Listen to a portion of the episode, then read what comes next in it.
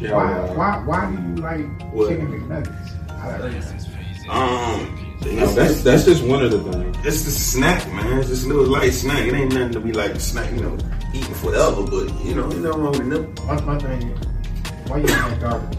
Why I'm eating that garbage? Ain't nobody saying nothing to no rats, no mice. What their diet is. Yet these niggas is running around healthy than a bitch, right? Take that with you.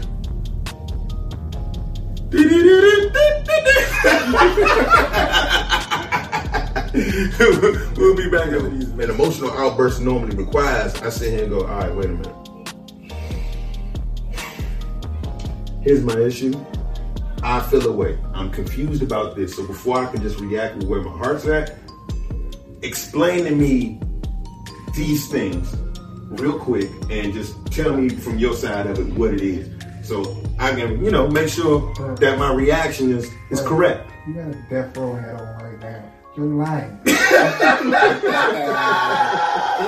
We crush our enemies. Me, I wouldn't fucking dump.